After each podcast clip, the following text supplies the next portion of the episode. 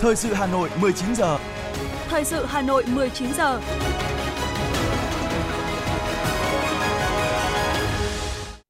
Kính chào quý vị và các bạn. Bây giờ chương trình thời sự của Đài Phát thanh Truyền hình Hà Nội. Chương trình hôm nay, thứ năm ngày 19 tháng 10 năm 2023 có những nội dung chính sau đây. Chủ tịch Quốc hội Vương Đình Huệ dự lễ kỷ niệm 60 năm ngày truyền thống quân chủng phòng không không quân. Thành phố Hà Nội và Hồ Chí Minh ký kết biên bản ghi nhớ toàn diện giai đoạn 2023-2025. Yêu cầu đến ngày 30 tháng 4 năm 2024 thông xe tuyến đường Âu Cơ Nghi Tàm. Đó là chỉ đạo của Chủ tịch UBND thành phố Trần Sĩ Thanh tại cuộc làm việc với các sở ngành và đơn vị liên quan diễn ra chiều nay. Hà Nội liên kết với 43 tỉnh, thành phố cung cấp nông sản cho thị trường Tết Nguyên đán. Phần tin thế giới có những thông tin Ai Cập mở cửa khẩu, cho phép 20 xe tải chở hàng viện trợ vào Gaza. Italia đình chỉ hiệp ước Schengen, kiểm soát biên giới với Slovenia trong bối cảnh căng thẳng gia tăng tại Đông Âu và Trung Đông. Và sau đây là nội dung chi tiết.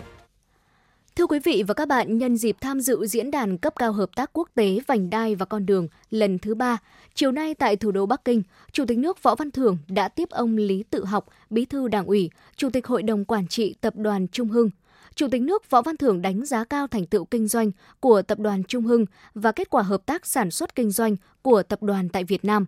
Tập đoàn Trung Hưng hiện là khách hàng, đối tác lớn đối với nhiều hãng viễn thông của Việt Nam – Chủ tịch nước Võ Văn Thưởng đánh giá cao việc các nhà đầu tư Trung Quốc đã triển khai hơn 4.000 dự án còn hiệu lực tại Việt Nam với tổng vốn đăng ký hơn 26 tỷ đô la Mỹ. Đặc biệt, trong 9 tháng đầu năm 2023, lần đầu tiên Trung Quốc vươn lên là quốc gia đứng thứ hai đầu tư tại Việt Nam với tổng vốn đăng ký 2,9 tỷ đô la Mỹ. Chủ tịch nước Võ Văn Thưởng tin tưởng tập đoàn sẽ có sự hợp tác chặt chẽ, hiệu quả hơn với các doanh nghiệp tại Việt Nam trong tương lai – đóng góp vào sự phát triển chung của quan hệ hợp tác Việt Nam Trung Quốc. Chủ tịch nước Võ Văn Thưởng nêu rõ, nhà nước và chính phủ Việt Nam luôn coi trọng việc cải thiện môi trường đầu tư kinh doanh, qua đó tạo thuận lợi hơn nữa cho các doanh nghiệp và nhà đầu tư đến với thị trường Việt Nam. Chủ tịch Quốc hội Vương Đình Huệ đã dự lễ kỷ niệm 60 năm ngày truyền thống quân chủng phòng không không quân 22 tháng 10 năm 1963, 22 tháng 10 năm 2023. Trải qua 60 năm, các thế hệ cán bộ, chiến sĩ quân chủng phòng không không quân đã lập nhiều chiến công vẻ vang và thành tích đặc biệt xuất sắc, khẳng định vai trò là lực lượng nòng cốt trên mặt trận đối không. Tại buổi lễ kỷ niệm, biểu dương thành tích đã đạt được trong 60 năm qua, Chủ tịch Quốc hội Vương Đình Huệ đề nghị quân chủng phòng không không quân luôn kiên định nguyên tắc giữ vững và tăng cường sự lãnh đạo tuyệt đối, trực tiếp về mọi mặt của Đảng, sự quản lý, điều hành tập trung, thống nhất của nhà nước, không ngừng đổi mới, nâng cao chất lượng huấn luyện, sẵn sàng chiến đấu, làm chủ vũ khí, trang bị hiện đại – Chủ tịch Quốc hội cũng đề nghị quân chủng quan tâm xây dựng, nâng cao năng lực đội ngũ cán bộ các cấp, tiếp thu và ứng dụng hiệu quả khoa học công nghệ vào huấn luyện chiến đấu, nắm chắc tình hình, không để bị động bất ngờ trong mọi tình huống, giữ vững môi trường hòa bình, ổn định, tạo môi trường thuận lợi để xây dựng và phát triển đất nước. Chiều nay, Bộ Quốc phòng tổ chức họp báo giới thiệu hội thảo khoa học cấp Bộ Quốc phòng. Đại tướng Đoàn Khuê, người Cộng sản kiên trung, nhà lãnh đạo, chỉ huy xuất sắc của Quân đội Nhân dân Việt Nam, người con ưu tú của quê hương Quảng Trị – Hội thảo được Bộ Quốc phòng và tỉnh Quảng Trị đồng tổ chức nhân kỷ niệm 100 năm ngày sinh Đại tướng Đoàn Khuê, ngày 29 tháng 10 năm 1923, ngày 29 tháng 10 năm 2023. Hiện nay, ban tổ chức đã nhận được 96 bài tham luận, các tham luận được nghiên cứu công phu, nghiêm túc, chú trọng đánh giá, phân tích và làm rõ thêm cuộc đời hoạt động cách mạng kiên trung, bất khuất của Đại tướng Đoàn Khuê. Hội thảo sẽ được tổ chức vào ngày 27 tháng 10 tại tỉnh Quảng Trị với sự tham gia của đại diện các bộ ban ngành trung ương, các thủ trưởng, nguyên thủ trưởng Bộ Quốc phòng, lãnh đạo tỉnh Quảng Trị và một số địa phương, các nhà khoa học và một số nhân chứng.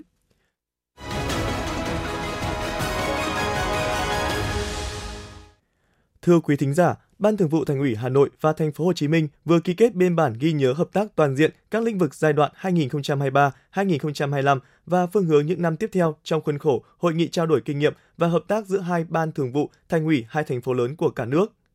Là một trong những sự kiện quan trọng lần đầu được tổ chức nhằm tạo điều kiện để hai thành phố gặp gỡ trao đổi kinh nghiệm, tiềm năng, thế mạnh và cơ hội hợp tác, cũng như thể hiện sự gắn bó cùng nhau hợp tác phát triển. Trong khuôn khổ hội nghị có sự tham gia của lãnh đạo hai thành phố, Bí thư Thành ủy, trưởng đoàn đại biểu Quốc hội thành phố Hà Nội Đinh Tiến Dũng và Ủy viên Bộ Chính trị, Bí thư Thành ủy thành phố Hồ Chí Minh Nguyễn Văn Nên đồng chủ trì. Theo báo cáo của Chủ tịch Ủy ban nhân dân hai thành phố, tổng sản phẩm trên địa bàn trong 9 tháng của Hà Nội tăng 6,08%. Trong đó, quý sau tăng cao hơn quý trước, tổng thu ngân sách nhà nước đạt 305.321 tỷ đồng, đạt 86,5% dự toán và bằng 93,65% so với cùng kỳ.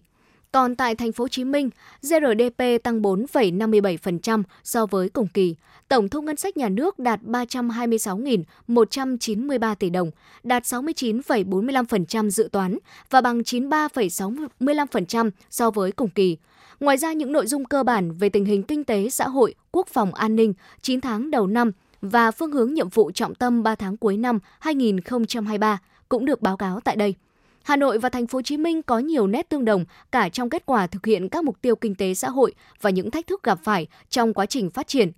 Cụ thể, trong quá trình trao đổi thảo luận, các đồng chí lãnh đạo thành ủy, hội đồng nhân dân, ủy ban nhân dân và một số sở ban ngành của hai thành phố đã đưa ra ý kiến về nhiều vấn đề từ thực tiễn trong thực hiện các mặt nghiệp vụ và chia sẻ kinh nghiệm giải quyết những vấn đề đã gặp phải để đạt hiệu quả cao nhất.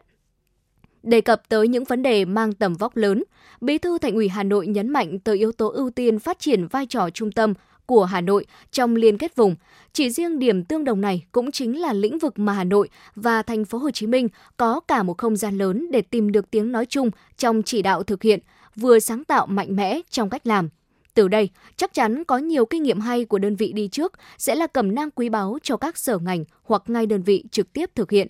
Bí thư Thành ủy Hà Nội Đinh Tiến Dũng nhấn mạnh.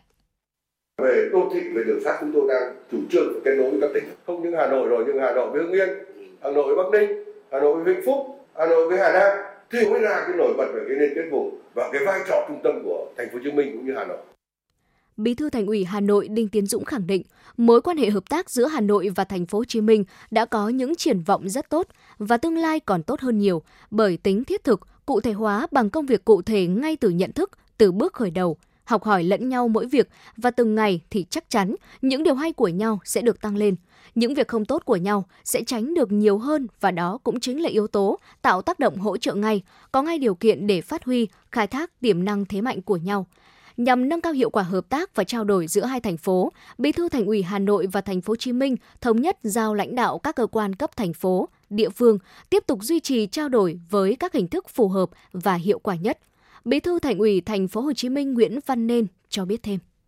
Chúng ta gặp nhau sau cuộc này, chúng ta có ba cái cấp độ, cấp thành phố. Đó có thành quỹ rồi thường vụ các sở ngành cần thiết có thể liên lạc với nhau. Thành phố thủ đức về cấp quận. Và cái cấp xã phường nếu cần học tập cái vấn đề gì, còn phương pháp là ba cái hình thức, ba hình thức. Hình thức thứ nhất là trực tiếp đến gặp, trao đổi học tập kinh nghiệm. Thứ hai là trực tuyến. Ba là qua tài liệu gửi với nhau để chia sẻ sau trao đổi thảo luận, Bí thư Thành ủy Hà Nội Đinh Tiến Dũng và Bí thư Thành ủy Thành phố Hồ Chí Minh Nguyễn Văn Nên đã ký kết biên bản ghi nhớ hợp tác giữa Ban Thường vụ Thành ủy Hà Nội và Thành phố Hồ Chí Minh giai đoạn năm 2023-2025 và phương hướng những năm tiếp theo với 10 nội dung trọng tâm. Trong đó, các lĩnh vực hợp tác bao gồm xây dựng Đảng và hệ thống chính trị, quản lý nhà nước và cơ chế, chính sách, kinh tế, thương mại và xúc tiến, thu hút đầu tư, phát triển đô thị, bảo vệ môi trường, văn hóa, thể thao và du lịch, giáo dục và y tế, nông nghiệp và phát triển nông thôn, quốc phòng an ninh, báo chí, tuyên truyền, các nội dung hình thức hợp tác phù hợp khác trong quá trình thực hiện. Thưa quý vị và các bạn, tiến độ thi công phải quyết liệt hơn để phân đấu đến ngày 30 tháng 4 năm 2024 tối thiểu thông xe kỹ thuật dự án mở rộng đường Âu Cơ Nghi Tàm. Đó là chỉ đạo của Chủ tịch Ủy ban nhân dân thành phố Trần Sĩ Thanh tại cuộc làm việc với các cơ sở ngành, đơn vị liên quan chiều nay. Với tổng mức đầu tư 544 tỷ đồng cho giai đoạn 2, dự án cải tạo, mở rộng đường Âu Cơ Nghi Tàm được khởi công xây dựng từ đầu năm 2021. Tuy nhiên, tiến độ triển khai chậm trễ do liên quan đến đê điều nên thay đổi thiết kế và phải tạm dừng trong mùa mưa bão. Xác định đây là tuyến giao thông trọng điểm từ trung tâm đi sân bay Nội Bài, đồng thời sẽ là công trình kỷ niệm 70 năm giải phóng thủ đô. Chủ tịch thành phố yêu cầu ngay sau khi kết thúc mùa mưa, bắt đầu từ ngày 1 tháng 11, ban quản lý dự án phải chỉ đạo nhà thầu khắc phục khó khăn triển khai thi công quyết liệt hơn, sẽ kiên quyết xử phạt nếu chậm tiến độ. Dù giá nguyên vật liệu tăng so với thời điểm đấu thầu, nhưng trách nhiệm của nhà thầu phải hoàn thành đúng cam kết. Chủ tịch thành phố yêu cầu đến ngày 30 tháng 4 năm 2024, tối thiểu phải thông xe kỹ thuật toàn tuyến.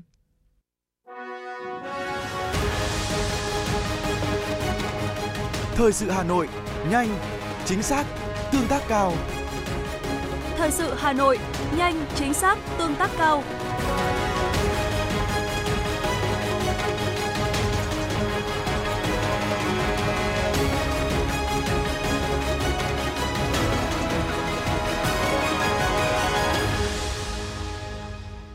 Xin chuyển sang những thông tin đáng chú ý khác. Thưa quý vị, ngày hôm nay, Trung ương Hội Liên hiệp Phụ nữ Việt Nam tổ chức chương trình Những bông hoa tháng 10 biểu dương 293 Chủ tịch Hội Phụ nữ cơ sở giỏi toàn quốc năm 2023. Tới dự có Ủy viên Bộ Chính trị, Phó Chủ tịch Thường trực Quốc hội Trần Thanh Mẫn, Ủy viên Trung ương Đảng, Phó Bí thư Thường trực Thành ủy Hà Nội Nguyễn Thị Tuyến và lãnh đạo các bộ, ban ngành đoàn thể. Phát biểu tại buổi lễ, thay mặt lãnh đạo Đảng, Nhà nước, Phó Chủ tịch Thường trực Quốc hội Trần Thanh Mẫn biểu dương, ghi nhận, đánh giá cao sự nỗ lực cố gắng và những thành tích đạt được của đội ngũ cán bộ hội phụ nữ các cấp thời gian qua. Đồng thời, tin tưởng trong thời gian tới, đội ngũ cán bộ hội phụ nữ các cấp tiếp tục đạt nhiều thành tích mới, đóng góp xứng đáng vào việc thực hiện thắng lợi nghị quyết đại hội lần thứ 13 của Đảng vì một nước Việt Nam dân giàu, nước mạnh, dân chủ, công bằng, văn minh – Lưu ý đất nước ta đang đứng trước nhiều thời cơ thuận lợi nhưng cũng phải đương đầu với nhiều khó khăn thách thức. Phó Chủ tịch Thường trực Quốc hội mong muốn đội ngũ cán bộ hội phụ nữ các cấp nói chung, Chủ tịch Hội phụ nữ cơ sở nói riêng cùng nhau chung sức xây dựng tổ chức hội vững mạnh, hoạt động chuyên nghiệp, hiệu quả, thu hút nhiều hội viên thành viên, chú trọng đào tạo bồi dưỡng, nâng cao chất lượng cán bộ, bộ máy tổ chức hội các cấp, Nhân ngày Phụ nữ Việt Nam 20 tháng 10, đồng chí Trần Thanh Mẫn gửi lời chúc sức khỏe, hạnh phúc và thành công tới các đồng chí lãnh đạo, nguyên lãnh đạo Hội Liên hiệp Phụ nữ Việt Nam và chị em phụ nữ cả nước. Tại chương trình, Trung ương Hội Liên hiệp Phụ nữ Việt Nam đã biểu dương 293 Chủ tịch Hội Phụ nữ cơ sở tiêu biểu xuất sắc, đại diện cho hơn 14.000 Chủ tịch Hội Phụ nữ cơ sở từ các tỉnh, thành phố, đơn vị lực lượng vũ trang nhân dân với thành phần đa dạng và thành tích phong phú. Chiều nay, Hội Liên hiệp Phụ nữ thành phố Hà Nội cũng tổ chức chương trình giao lưu biểu dương Chủ tịch Hội cơ sở giỏi và Phụ nữ thủ đô tiêu biểu năm 2023. Phó Chủ tịch Thường trực Ủy ban nhân dân thành phố Lê Hồng Sơn dự hội nghị. Sau khi ôn lại truyền thống của Hội Liên hiệp Phụ nữ Việt Nam, Hội Liên hiệp Phụ nữ Hà Nội đã tôn vinh và trao tặng danh hiệu Phụ nữ thủ đô tiêu biểu năm 2023 cho 9 gương mặt đã có những đóng góp xuất sắc trên các lĩnh vực vì sự phát triển của thủ đô và sự tiến bộ của phụ nữ Hà Nội – Bằng tài năng, nghị lực, sức sáng tạo, các chị đã có những thành tích nổi bật trong lao động sản xuất, trong học tập, công tác, đem lại lợi ích cho cộng đồng và xã hội. Cũng trong khuôn khổ chương trình, Hội Liên hiệp Phụ nữ Hà Nội đã trao thưởng cho 55 chủ tịch hội nữ phụ nữ cơ sở giỏi, những người đã có đóng góp tích cực và gương mẫu đi đầu trong các phong trào thi đua, các cuộc vận động, nhiệm vụ công tác hội. Thưa quý vị và các bạn, Cục Chất lượng Chế biến và Phát triển Thị trường, Bộ Nông nghiệp và Phát triển Nông thôn đã phối hợp với Sở Nông nghiệp và Phát triển Nông thôn Hà Nội tổ chức tọa đàm kết nối thông tin về nhu cầu thị hiếu và phổ biến quy định thị trường nông sản trong nước. Tại buổi tọa đàm, các đại biểu đã thông tin về những quy định về quản lý an toàn thực phẩm, hàng hóa nông lâm sản và thủy sản, đồng thời đưa ra một số khuyến nghị đối với người sản xuất kinh doanh – gợi mở để các tổ chức kinh tế sản xuất theo tín hiệu thị trường, đáp ứng nhu cầu tiêu dùng dịp cuối năm. Dù Hà Nội còn diện tích sản xuất nông nghiệp còn rất lớn, nhưng một số sản phẩm nông lâm thủy sản trên địa bàn thành phố mới đáp ứng khoảng 20 đến 70% cho hơn 10 triệu dân sinh sống, làm việc trên địa bàn. Bởi vậy, Hà Nội và các tỉnh thành phố cũng sẽ đẩy mạnh kết nối để đảm bảo nguồn cung ổn định hàng hóa thực phẩm cho người tiêu dùng thủ đô vào dịp cuối năm. Vâng, thưa quý vị, Hà Nội vốn nổi tiếng là đất trăm nghề. Các làng nghề đã tạo ra nhiều sản phẩm đa dạng chủng loại, mẫu mã đẹp, chất lượng tốt. Hội thi Sản phẩm làng nghề Hà Nội năm 2023 nhằm khuyến khích các nghệ nhân thủ đô tạo ra những tác phẩm mới đáp ứng được nhu cầu của thị trường trong nước và quốc tế. Đây là năm đầu tiên Hà Nội tổ chức hội thi sản phẩm làng nghề thủ đô. Về những tiêu chí quen thuộc về thiết kế, văn hóa hay tính thương mại, yếu tố thân thiện với môi trường cũng được đề cao cho mỗi sản phẩm – 56 sản phẩm làng nghề đã được trao giải năm nay được đánh giá có tính sáng tạo, mới mẻ, kỹ mỹ thuật cao. Đặc biệt, nhiều tác phẩm đã truyền tải và thể hiện được nét văn hóa riêng của Hà Nội. Các tác giả đạt giải hy vọng đây sẽ là tiền đề để sản phẩm làng nghề được biết đến nhiều hơn trong thời gian tới.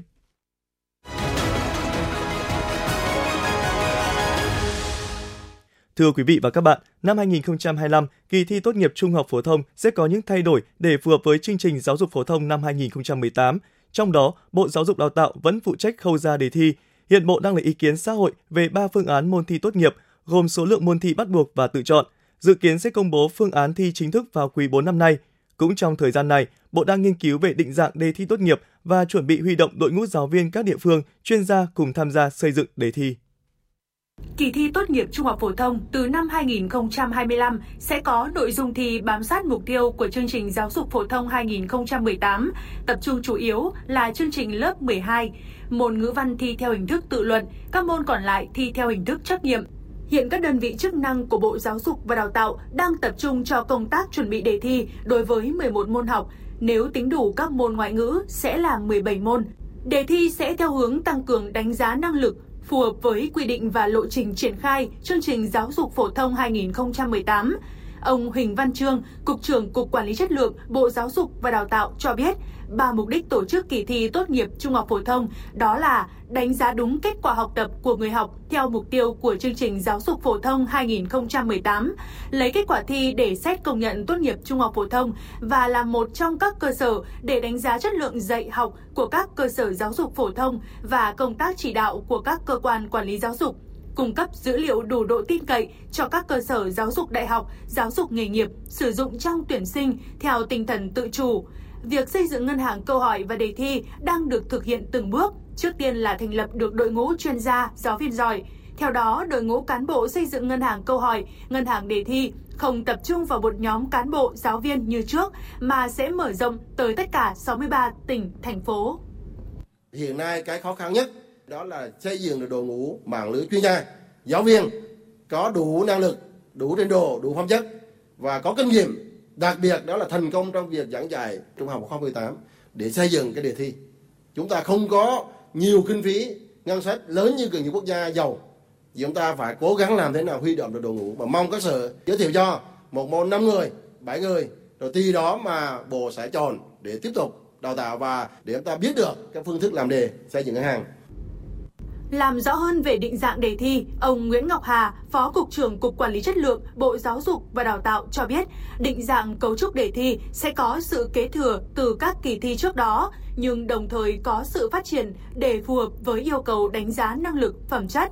Việc thiết kế định dạng cấu trúc đề thi đang được Bộ nghiên cứu cẩn trọng, tỉ mỉ cùng với sự tham vấn, đóng góp của các chuyên gia. Hiện nay chúng ta à, sử dụng trong kỳ thi là cái phương án trắc nghiệm, là bốn phương án một phương án đúng. Thế nếu mà chúng ta muốn đánh giá được một số những cái ờ, thành phần ờ, năng lực nào đó, và nếu cái phương án này chưa đáp ứng được thì đương nhiên là chúng ta phải nghiên cứu một số các cái dạng thức khác. Chúng tôi cũng đang tiến hành nghiên cứu cái dạng thức là bốn phương án nhưng mà đúng sai. Thế rồi là đặc biệt là cái vấn đề là câu hỏi mở nhưng mà trả lời ngắn. Mỗi một cái cách thức thi dạng thức thì nó có những ưu điểm, nhược điểm. Và nếu mà chúng ta kết hợp được hài hòa thì đây là một điều là rất tốt. Quan trọng hơn nữa là phải có tính khả thi. Cục Quản lý Chất lượng cũng cho biết Bộ Giáo dục và Đào tạo đang có ý tưởng xây dựng thư viện câu hỏi thi. Thư viện này có thể được dùng chung để tăng hiệu quả và giảm chi phí. Đội ngũ giáo viên làm công tác khảo thí sẽ xây dựng thư viện câu hỏi thi. Từ thư viện câu hỏi thi sẽ xây dựng ngân hàng câu hỏi thi chuẩn hóa. Thời gian tổ chức thi dự kiến sẽ vẫn diễn ra vào tháng 6 như năm 2023 để tạo thuận lợi cho thí sinh, phù hợp với khung thời gian năm học và công tác tuyển sinh đại học. Phương thức xét công nhận tốt nghiệp vẫn kết hợp giữa kết quả đánh giá quá trình và kết quả thi tốt nghiệp.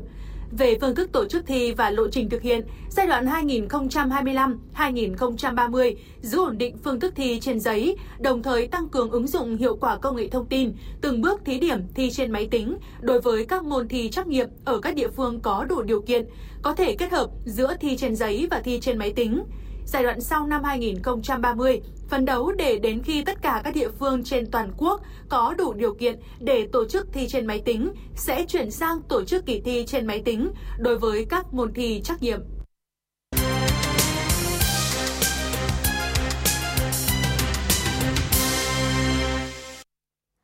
Thưa quý vị và các bạn, gần nửa năm nay, Hà Nội và cả nước đã thiếu vaccine 5 trong 1 và một số các loại vaccine tiêm chủng miễn phí cho trẻ trong chương trình tiêm chủng quốc gia. Dù đến tháng 10 năm 2023, các loại vaccine trong chương trình tiêm chủng quốc gia đã từng bước được tháo gỡ, nhưng vẫn thiếu 3 trên 11 loại vaccine tiêm chủng cho trẻ dưới 5 tuổi – Thực tế, nhiều gia đình không có điều kiện tiêm vaccine dịch vụ cho con em mình, nên việc thiếu vaccine trong chương trình tiêm chủng mở rộng sẽ khiến nguy cơ trẻ mắc bệnh và nhập viện gia tăng. Sau đây là ghi nhận của phóng viên Đài Hà Nội tại huyện Ba Vì. Chị Hoàng Thị Nhinh ở xã Phú Châu, huyện Ba Vì những ngày này lòng như lửa đốt khi con của chị mới 2 tháng tuổi, chưa được tiêm mũi vaccine nào nên khi bị ốm đã biến chứng viêm phổi nặng. Hiện bệnh nhi đang được điều trị tích cực tại khoa nhi, bệnh viện đa khoa huyện Ba Vì cháu bị ốm thứ hai là cũng chưa đến lịch tiêm chủng ấy, thì cũng mong là nhà nước tạo điều kiện để ờ, các cháu có đủ vaccine để tiêm phòng, đặc biệt là trong cái thời điểm giao mùa như thế này. Trẻ sơ sinh có hệ miễn dịch và kháng thể còn non yếu nên việc tiêm đúng và đủ các mũi vaccine đầu đời là rất quan trọng. Khi tiêm được vaccine đúng thời điểm, nếu không may mắc bệnh thì nguy cơ trở nặng cũng giảm đi rất nhiều. Các bác sĩ tại đây cho biết, nếu được tiêm ít nhất một mũi vaccine 5 trong 1 thì trẻ nhỏ dù bị viêm phế quản cũng hạn chế được thấp nhất tỷ lệ biến chứng vào phổi. Trường hợp cháu nhỏ 3 tháng tuổi con của chị Cao Thị Tuyến ở xã Phú Phương, huyện Ba Vì là một ví dụ. Sau 3 ngày nhập viện, tình trạng sức khỏe của cháu đã chuyển biến tích cực hơn hẳn so với các bệnh nhi chưa được tiêm phòng. Cháu cũng được nhà nước cho cháu tiêm mũi 5 trong 1 ạ. À, mong sao nhà nước có đủ thuốc, đủ vaccine để cho con tiêm tiếp mũi 2. Mỗi ngày, khoa nhi của Bệnh viện Đa khoa huyện Ba Vì thường xuyên điều trị nội trú cho gần 100 bệnh nhi. Trong đó, có đến 3 phần tư trẻ mắc hô hấp cần phải tiêm đủ vaccine 5 trong 1 và vaccine phế cầu. Bác sĩ chuyên khoa 1 Phùng Thị Thu Hương, trưởng khoa nhi Bệnh viện Đa khoa huyện Ba Vì cho biết. Khi mà các con không được tiêm chủng thì nó sẽ kéo dài cái thời gian điều trị và nó sẽ làm cho cái nguy cơ tái phát lại những cái khò khè sau khi điều trị khỏi. Thế thì ờ, chúng tôi cũng khuyến cáo tất cả những cái bà mẹ mà có con dưới 5 tuổi thì nên được tiêm chủng đầy đủ các loại vaccine. Vâng, thưa quý vị, trẻ càng nhỏ tiện mắc bệnh càng cao với các biến chứng nguy hiểm. Năm đầu đời là giai đoạn vàng để trẻ chủng ngừa, kịp thời tăng cường kháng thể bảo vệ cơ thể, hướng đến mục tiêu bảo vệ sức khỏe trẻ trước những căn bệnh truyền nhiễm nguy hiểm. Nếu 11 vaccine trong chương trình tiêm chủng mở rộng cho trẻ dưới 5 tuổi nếu không được cung cấp ứng kịp thời trong không chỉ gây ảnh hưởng lớn đến sức khỏe của trẻ nhỏ mà còn tạo ra lỗ hổng miễn dịch cộng đồng và tăng nguy cơ bùng phát bệnh truyền nhiễm nguy hiểm. Trung tâm Kiểm soát Dịch bệnh CDC thành phố Hà Nội cho biết, hiện nay 579 cơ sở tiêm chủng công lập ở Hà Nội vẫn còn đang thiếu 3 trên 11 loại vaccine, gồm vaccine 3 trong 1 DPT, phòng bệnh bạch hầu, ho gà, uốn ván, vaccine phòng bệnh sởi và vaccine phòng viêm gan B. Riêng vaccine 5 trong 1 đã thiếu nửa năm nay, cũng chỉ vừa mới được cấp trở lại – Bác sĩ Khổng Minh Tuấn, Phó Giám đốc Trung tâm Kiểm soát Dịch bệnh thành phố Hà Nội cho biết thêm. Đối với những trẻ mà sơ sinh cần phải tiêm cái liều viêm gan B à, sơ sinh thì hiện nay thì đang nguy cơ sẽ là bị thiếu bởi vì Hà Nội là một trong những cái địa điểm mà có rất nhiều cái uh, bệnh viện mà có cái khối lượng số lượng trẻ ngoại tỉnh uh, đến đẻ ví dụ như phụ sản trung ương rồi bệnh viện phụ sản Hà Nội hoặc là bệnh viện Bạch Mai tất cả các cái loại vaccine uh, trong chương trình tiêm chủng hiện nay thì vẫn do nhà nước cung ứng nghĩa là bộ y tế cung ứng và ờ, các tỉnh thành sẽ tiếp nhận tại viện vệ sinh tế trung ương đối với khu vực miền Bắc. Một trong những lý do quan trọng giúp chương trình tiêm chủng mở rộng quốc gia của nước ta thành công trong vài chục năm trở lại đây là do đã đạt tỷ lệ tiêm phòng cao từ 85 đến 95% ở nhiều loại dịch bệnh truyền nhiễm. Nhờ đó, Việt Nam đã trở thành một trong những quốc gia đi đầu trong việc thanh toán bệnh bại liệt, loại trừ bệnh uốn ván, khống chế bệnh sởi, viêm gan B, ho gà, Ngược lại, tỷ lệ tiêm chủng giảm dẫn tới nhiều người dễ mắc bệnh hơn và miễn dịch cộng đồng có thể bị phá vỡ hoặc suy giảm, dẫn tới gia tăng khả năng lây lan của bệnh tật và tạo ra các đợt dịch bùng phát. Tiến sĩ Nguyễn Công Luật, Phó Văn phòng Tiêm chủng mở rộng quốc gia, Viện Vệ sinh Dịch tễ Trung ương nói. Đối với à, các cái vaccine mà sản xuất trong nước thì à, Viện Vệ sinh Dịch tễ Trung ương đã khẩn trương tiến hành à, thu thập nhu cầu về số lượng vaccine năm 2023 và gối đầu 6 tháng năm 2024 của 63 tỉnh thành phố.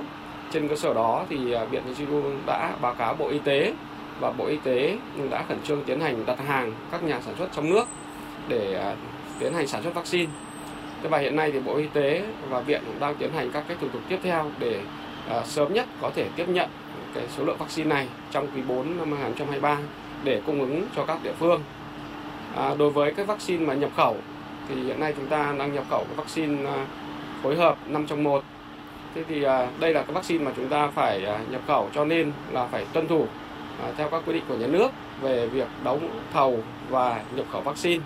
Vaccine được Bộ Y tế cấp đến đâu thì Hà Nội tổ chức tiêm phòng ngay cho trẻ đến đó. Tuy nhiên, thời gian chờ đợi này chung với thời điểm chuyển mùa là nguyên nhân gây nhiều bệnh về đường hô hấp. Vì vậy, để tránh dịch bệnh bùng phát hay nguy cơ quá tải tại các bệnh viện, Bộ Y tế cần có giải pháp quyết liệt để đảm bảo tiến độ cung ứng đầy đủ vaccine cho các địa phương ngay trong tháng 11 tới. Thưa quý vị, để chấm dứt tình trạng thiếu vaccine, các chuyên gia cho rằng thay vì những kế hoạch ngắn hạn, Bộ Y tế nên có chương trình sử dụng vaccine dài hạn, cụ thể khoảng trong 3 đến 5 năm, bởi tổng dân số, tỷ lệ sinh và tỷ lệ trẻ trong độ tuổi tiêm chủng đều dự báo được trước. Bên cạnh đó, việc đẩy nhanh các thủ tục mua sắm, đấu thầu vaccine cần gắn thời gian, trách nhiệm cụ thể của mỗi cá nhân, đơn vị mới có thể giải quyết được tình trạng cấp bách và mức độ nghiêm trọng do thiếu nhiều loại vaccine tiêm chủng mở rộng kéo dài.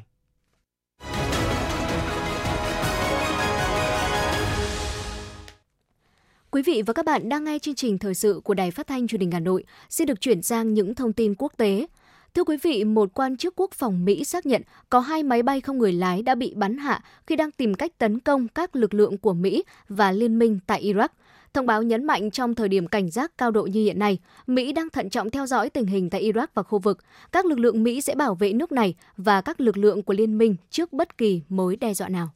Ủy ban các vấn đề pháp lý quốc tế, Ủy ban 6, Đại hội đồng Liên Hợp Quốc khóa 78 vừa tổ chức phiên thảo luận toàn thể về chủ đề thúc đẩy pháp quyền ở các cấp độ quốc gia và quốc tế, với sự tham gia của các nước thành viên Liên Hợp Quốc và quan sát viên. Tại phiên thảo luận, nhiều nước bày tỏ lo ngại sâu sắc về diễn biến ngày càng leo thang tại giải Gaza và tình hình nhân đạo tại khu vực này. Tổng thống Mỹ Joe Biden cho biết Tổng thống Ai Cập Abdel Fattah al-Sisi đã đồng ý mở cửa khẩu Rafah vào Gaza, cho phép 20 xe tải đầu tiên chở hàng viện trợ nhân đạo đi qua. Trong khi đó, Liên Hợp Quốc chuẩn bị phân phối viện trợ cho khu vực biên giới Gaza. Ai Cập khẳng định không đóng cửa khẩu mà những diễn biến tại thực địa và các vụ đánh bom liên tiếp xảy ra tại Gaza đã khiến hoạt động tại cửa khẩu bị ảnh hưởng. Italia đã tạm thời đình chỉ hiệp ước Schengen về tự do đi lại trong Liên minh châu Âu, đồng thời tái kích hoạt các biện pháp kiểm soát biên giới với Slovenia trong bối cảnh căng thẳng gia tăng tại Đông Âu và Trung Đông. Hoạt động kiểm soát tại khu vực biên giới giữa hai nước bắt đầu được triển khai từ ngày 21 tháng 10 và kéo dài ít nhất 10 ngày.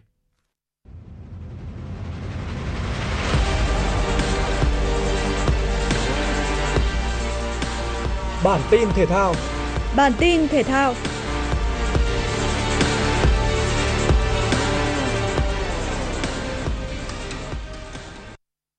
đội tuyển Việt Nam đã về đến Hà Nội sau chuyến bay thẳng từ Seoul, Hàn Quốc, kết thúc chuỗi trận giao hữu tháng 10 với những đội tuyển rất chất lượng nhằm chuẩn bị cho vòng loại World Cup 2026 và vòng chung kết Asian Cup 2023. Theo kế hoạch của đội tuyển, sẽ hội quân trở lại vào đầu tháng 11 sau khi các cầu thủ hoàn tất lượt trận thứ 3 tại V-League mùa giải 2023-2024. Ở đợt tập trung này, thầy trò huấn luyện viên Philip Chuze sẽ đến làm khách trên sân đội tuyển Philippines vào ngày 16 tháng 11 và trở về sân nhà để tiếp đội tuyển Iraq vào ngày 21 tháng 11. Trong khuôn khổ bảng F, vòng loại thứ hai World Cup 2026 khu vực châu Á, huấn luyện viên Philip Jouzier đã dành nhiều lời động viên cho các học trò của mình, đặc biệt là đối với những cầu thủ bị chấn thương như Quế Ngọc Hải, Nguyễn Quang Hải và chúc bộ đôi này sẽ sớm trở lại khoác áo đội tuyển. Ông cũng căn dặn các cầu thủ khi trở về câu lạc bộ hãy tiếp tục nỗ lực tập luyện để duy trì phong độ cho đợt tập trung quan trọng sắp tới. Diễn ra từ ngày 17 đến ngày 22 tháng 10, giải cầu lông Sydney International 2023 nằm trong hệ thống International Series của Liên đoàn Cầu lông Thế giới. Việt Nam có một đại diện tham dự là Nguyễn Hải Đăng và được chọn là giống số 1 đơn nam. Ở trận giao quân, Hải Đăng chạm trán đối thủ chủ nhà Jaden Lim. Với trình độ vượt trội, Hải Đăng chỉ mất 30 phút để đánh bại Jaden Lim sau 2 set với các tỷ số 21-12, 21-11. Tay vợt chạm trán Hải Đăng trong trận đấu tiếp theo là một tay vợt khác của nước chủ nhà, Straden. Theo kết quả kiểm tra, sau trận đấu sáng 18 tháng 10, Neymar bị rách hoàn toàn dây chằng chéo trước đầu gối. và sụn chêm, anh sẽ phải phẫu thuật và nghỉ từ 7 đến 8 tháng. Cuối hợp 1 của trận đấu giữa đội tuyển Uruguay và đội tuyển Brazil tại vòng loại World Cup 2026 khu vực Nam Mỹ, Neymar dính chấn thương nặng ở đầu gối và ngôi sao sinh năm 1992 rời sân trong nước mắt. Trong ngày, Neymar dính chấn thương nghiêm trọng, đội tuyển Brazil chơi không tốt và để thua 0-2 trên sân của đội tuyển Uruguay. Các bàn thắng của đội chủ nhà được ghi do công của Darwin Nunes ở phút 42 và Nicolas de la Cruz ở phút 77. Thất bại này khiến đội tuyển Brazil rơi xuống vị trí thứ ba trên bảng xếp hạng vòng loại World Cup 2026 khu vực Nam Mỹ.